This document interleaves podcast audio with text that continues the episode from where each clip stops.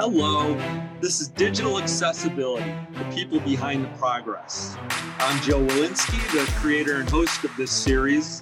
And uh, as an accessibility professional myself, I find it very interesting as to how others have found their way into this profession. So let's meet one of those people right now and hear about their journey.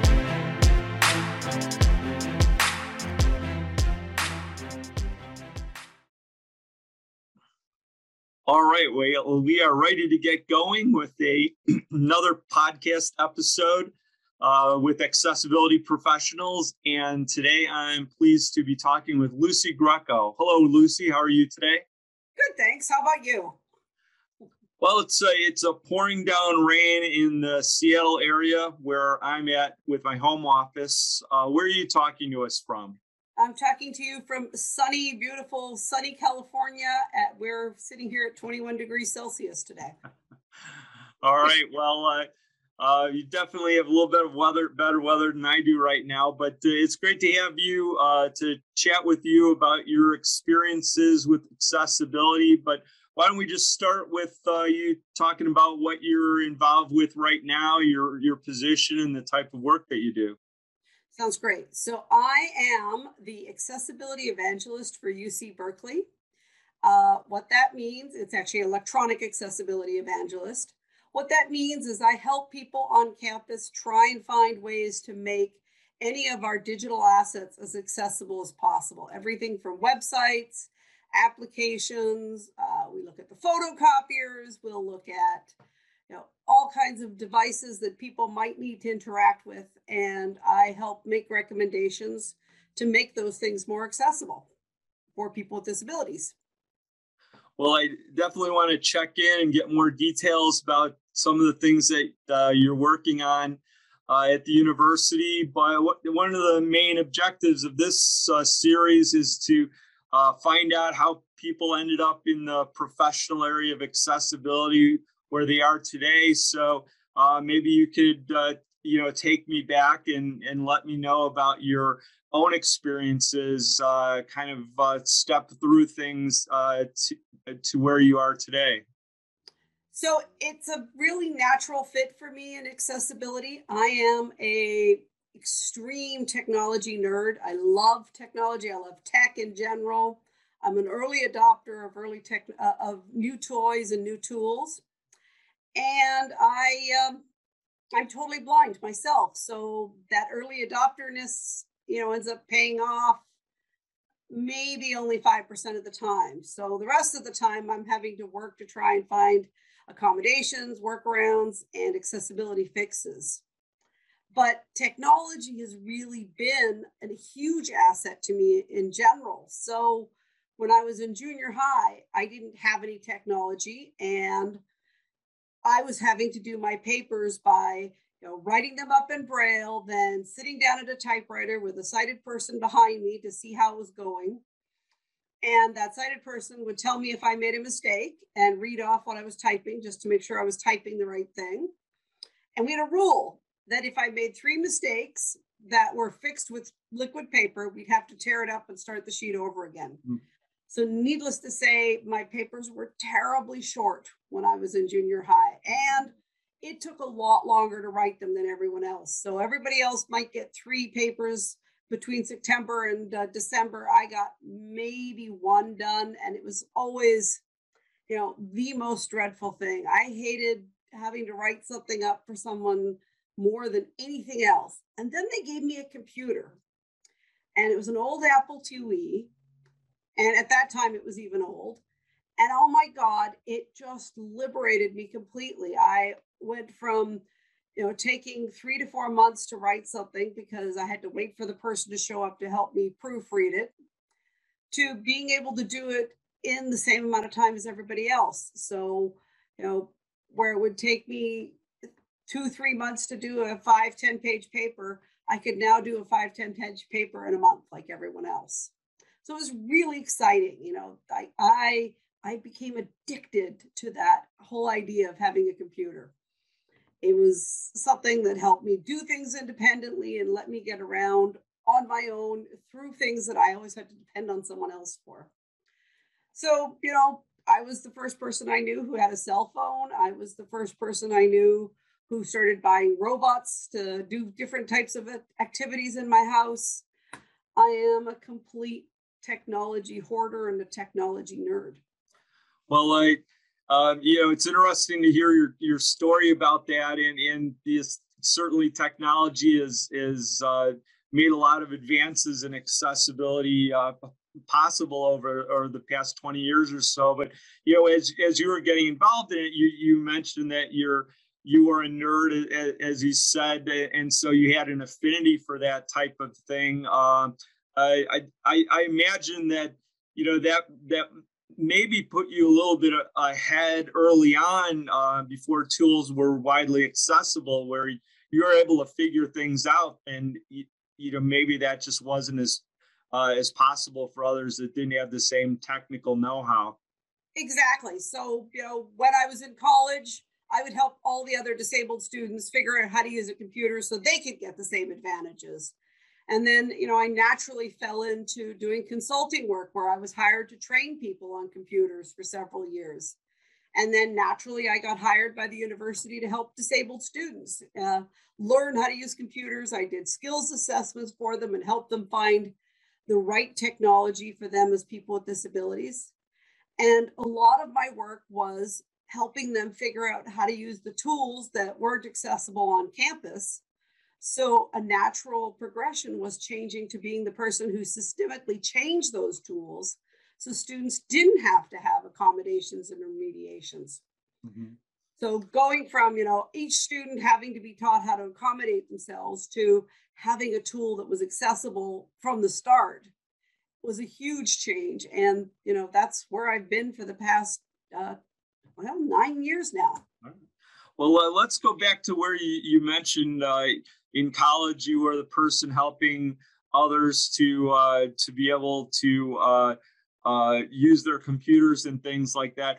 Was that where you first started to think about uh, accessibility as being a career beyond just you using those tools for your own pers- purposes? I, I think it was more you know i was doing it from friend to friend so it wasn't i wasn't thinking of it as a career but when I got offered my first contract, which was maybe a year or two before I graduated to actually teach someone, that's when I realized, hey, somebody's going to pay me to teach somebody how to use a computer. And it was a really fun contract. And I had a lot of, uh, you know, I really enjoyed doing it. it was um, a woman who had an acquired brain injury, and I was teaching her how to use Microsoft Word. It was, it was, you know, was a natural fit. Mm-hmm. And and so then you mentioned you were uh, doing some consulting work. So, uh, um, you know, what was the nature of that? Were you doing projects uh, uh, to uh, help organizations upgrade their software, or what was involved with that? I was mostly working on new product reviews for accessibility. So I would be called in by you know a company who was trying to create a new call center software for you know that, that they would they would be selling. So I had to review the call center software and make sure it worked with a screen reader or mm-hmm. you know i would review web pages to make sure that they were accessible um, just different things like that that kind of consulting but mostly the kind of work i was doing before i started the university was teaching you know working with a person with one disability or another and getting them up and running with the computer and teaching them the skills they needed to get you know be independent well, I, you, you you mentioned some of the things that you, you do at the university now, and, and you mentioned uh, that most of the focus is on the uh, electronic uh, side of things. Uh, that's still a that's still a big area to be able to support at, at universities. So, uh, you know, what are some of the areas that you have to be responsible for uh, at, at the university? uh, everything from HR applications to student uh, learning systems to library databases and resources. Um, you know, one of my favorite projects that I've worked on in the past couple of years was getting um, scanners in the library to replace the photocopiers and making sure that those scanners could be used by people with disabilities. Everything from making sure that you know a person with a wheelchair could actually reach the controls on the device and that a blind person had a screen reader on the device automatically so that they could use it to scan documents so that they could read them. Well, I, I've uh, taught at the University of Washington on a, a part-time and uh, full-time basis at times uh, for a long time, and so I'm fil- familiar with how they do uh, support accessibility there. And uh, I, I know that there there are a lot of issues with uh, funding for adequate equipment, and also just the procurement process for a, a bureaucracy can be kind of stifling? How, how, have you been able to find your way through those minefields? It's brutal. I mean, let, let, let's not hold back any punches here. It's absolutely brutal to be in an academic situation for a public university that has no funding. You know, I'm, it's an uphill battle convincing people that the work needs to be done and the time needs to be spent and and you know most of all the money needs to be spent. So, you know, I am the only person doing what I do in the entire University of California system. There's a couple of other people who don't have anywhere near the same skill set that are doing it slight, you know, at different campuses, but they're not doing it full time and you know none of them have a disability and frankly it needs to have somebody with a disability to understand how people with disabilities work with things and understand the pain and help people find the right uh, the right sweet point for using technology well, it definitely sounds like uh, there's a lot of obstacles in in the way there. Uh, are, are, there some places where um, you, you feel you've been able to make some progress, or some wins, or things that you're encouraged about uh, moving forward? I, I love seeing people become excited about accessibility and, and kind of blossoming. I mean, my title is evangelist because number one, the priority thing for me to do is to have other people become passionate about accessibility and think about it in their work. So, taking somebody who's working on a website and bringing them to the point where you know they're the ones initiating the accessibility and thinking about it. You know, I, I've been working with somebody who works on our phone system. And, you know, the guy keeps coming to me over and over again, going, you know, does this look accessible to you? Does this look accessible to you? And, and, he's working on all kinds of different things that I would never have even dreamed of, like making sure that the call center phones, a person can actually read the caller ID on it and, and things like that. And it's just, it's beautiful. I mean, that to me, getting somebody inspired to be accessible is the really promising thing. The funding, the budget, all that stuff definitely gets me down. Are there uh, any things you're working on right now or coming up in the future that you're particularly uh, excited about or looking forward to uh, working on? I am doing some data mining right now of our automated testing tool software. So I am working on looking at ways to discover what the things people are doing wrong the most are, and then coming up with trainings on how to fix that. So we're actually going through and looking at our automated accessibility testing tool. And we're creating an application that kind of goes through the 4,000 websites that are enrolled in that tool and to see what is it that everyone's doing wrong so that I can start creating a training regiment for people that covers those things that everyone's getting wrong. And, I know that's kind of boring, but it really is exciting to know that, you know, I'm going to have a huge impact just by using a little bit of data. Yeah, no, it's really great hearing about that. Uh, one of the uh, questions I, I, I, pose, or kind of a comment that I've done in other uh, episodes of this series, is is just mention that I've been working with accessibility uh, for about 22, 23 years now, and uh, you know when I when I look back on uh, you know when I first started doing that. Um, if I was back at that time, uh, 20 some years ago, I would have thought we would have come farther than we have at this point. On the other hand, there's been an amazing amount of things that have uh, changed over the past years. Uh, you know, from your perspective, you know, what does it feel like? Does it feel like we've moved along at a, at a reasonable pace, or, or, are we ahead or behind, or you kind of where do you feel about, about that? I think we still have a lot of education to do. I, I think we're getting closer to actually being at a point where we can say we've made some progress. But the problem is, is you know, people will create things because we are a very artistic, creative.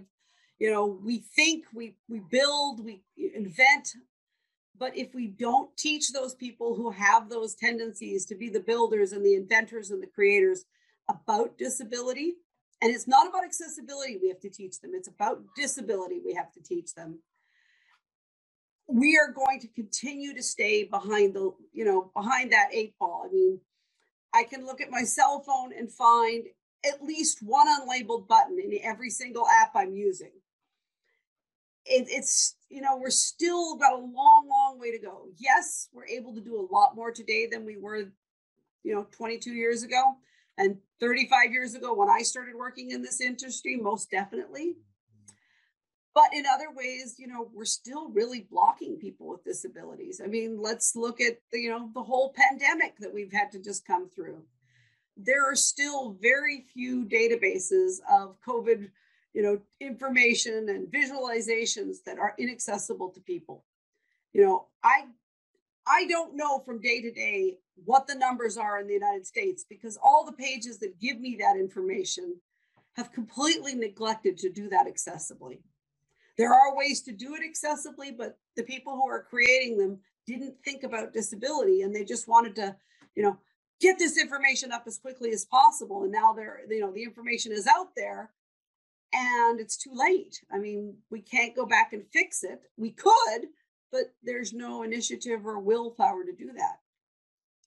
one of the things, uh, you know, that I I find uh, it, it's kind of difficult for me as as you know I I try to evangelize it with some of the the, the clients uh, you know that are uh, interested in designing new projects aren't aren't always ready to invest in accessibility and and when it happens often it's at the uh, it's about compliance uh, compliance issues uh, and I, I I think it's it's not you know well understood that there potentially is a, is a huge return on investment by you know making our products uh, available to everyone so that you know they can participate in that in that market. Exactly. I, i'm recording a review of a product today that actually did a really good job of accessibility except the one thing that they missed was the store. So in the store where you can actually buy different components for the tool and upgrade your device, they neglected to put the names of the items in there. It's just a list of numbers, and I can't figure out, you know, what costs $19 versus what costs $250. And then, you know, that's that's a huge, huge, you know, opportunity that they've missed. You know, I mean, world statistics say 21 million people, other statistics say 50 million people. You know, there is a, a, a, bold fact that we use in the industry that one in five people will have a temporary or permanent disability in the next 10 years. Mm-hmm. That's huge. I mean, that's that's that's a massive number of people that if you don't make things accessible, they can't use your product and you won't get their money. I mean, let's look at the baby boomers that are aging. The more they age, the less they're able to contribute to the economy because we're blocking them from contributing by not making things accessible. Well, uh, Lucy, I really appreciate you uh, taking the time to uh, you know share your insights and, and your your frank assessments of where things are and and uh, you know, hopefully we can move forward. But I, I appreciate you taking the time to uh, be with me on this uh, conversation today. Not a problem. I really enjoyed it. Thank you.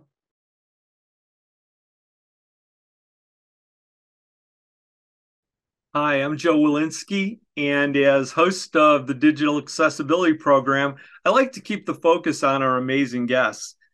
But I'm always excited about my role as Accessibility Director at Blink, the producer of this program, and I'd like to share that with you.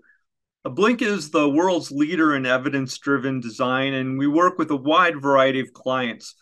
Founded in Seattle, we also have offices in Boston, New York, Austin, San Diego, and San Francisco. Our stated mission is to make technology human Embracing inclusive design and accessibility brings all of us closer to that mission. We bring accessibility in every one of our projects. Our philosophy is that each of our practitioners should understand how accessibility applies to their own work. Accessibility is not a separate department or activity for us. Our researchers, designers, and developers all employ accessibility principles at every stage. If you have a need for research and design services, Blink is a partner with a full time commitment to making your product or service accessible and a great experience for all of your customers. Some of the specific areas where we can help using research to better understand the needs of your customers with disabilities, innovating to make sure your accessibility is the best in class design. We can move existing designs to development in a sprint and maybe most importantly, we provide a turnkey transformation to an accessible site or app. Of course, compliance status is something that we always include as part of the service. If any of this is of interest, please get in touch with me directly at joe at blinkux.com. That's J O E at B L I N K U X.com. Thank you. And please take a moment to rate our program in whatever app you use.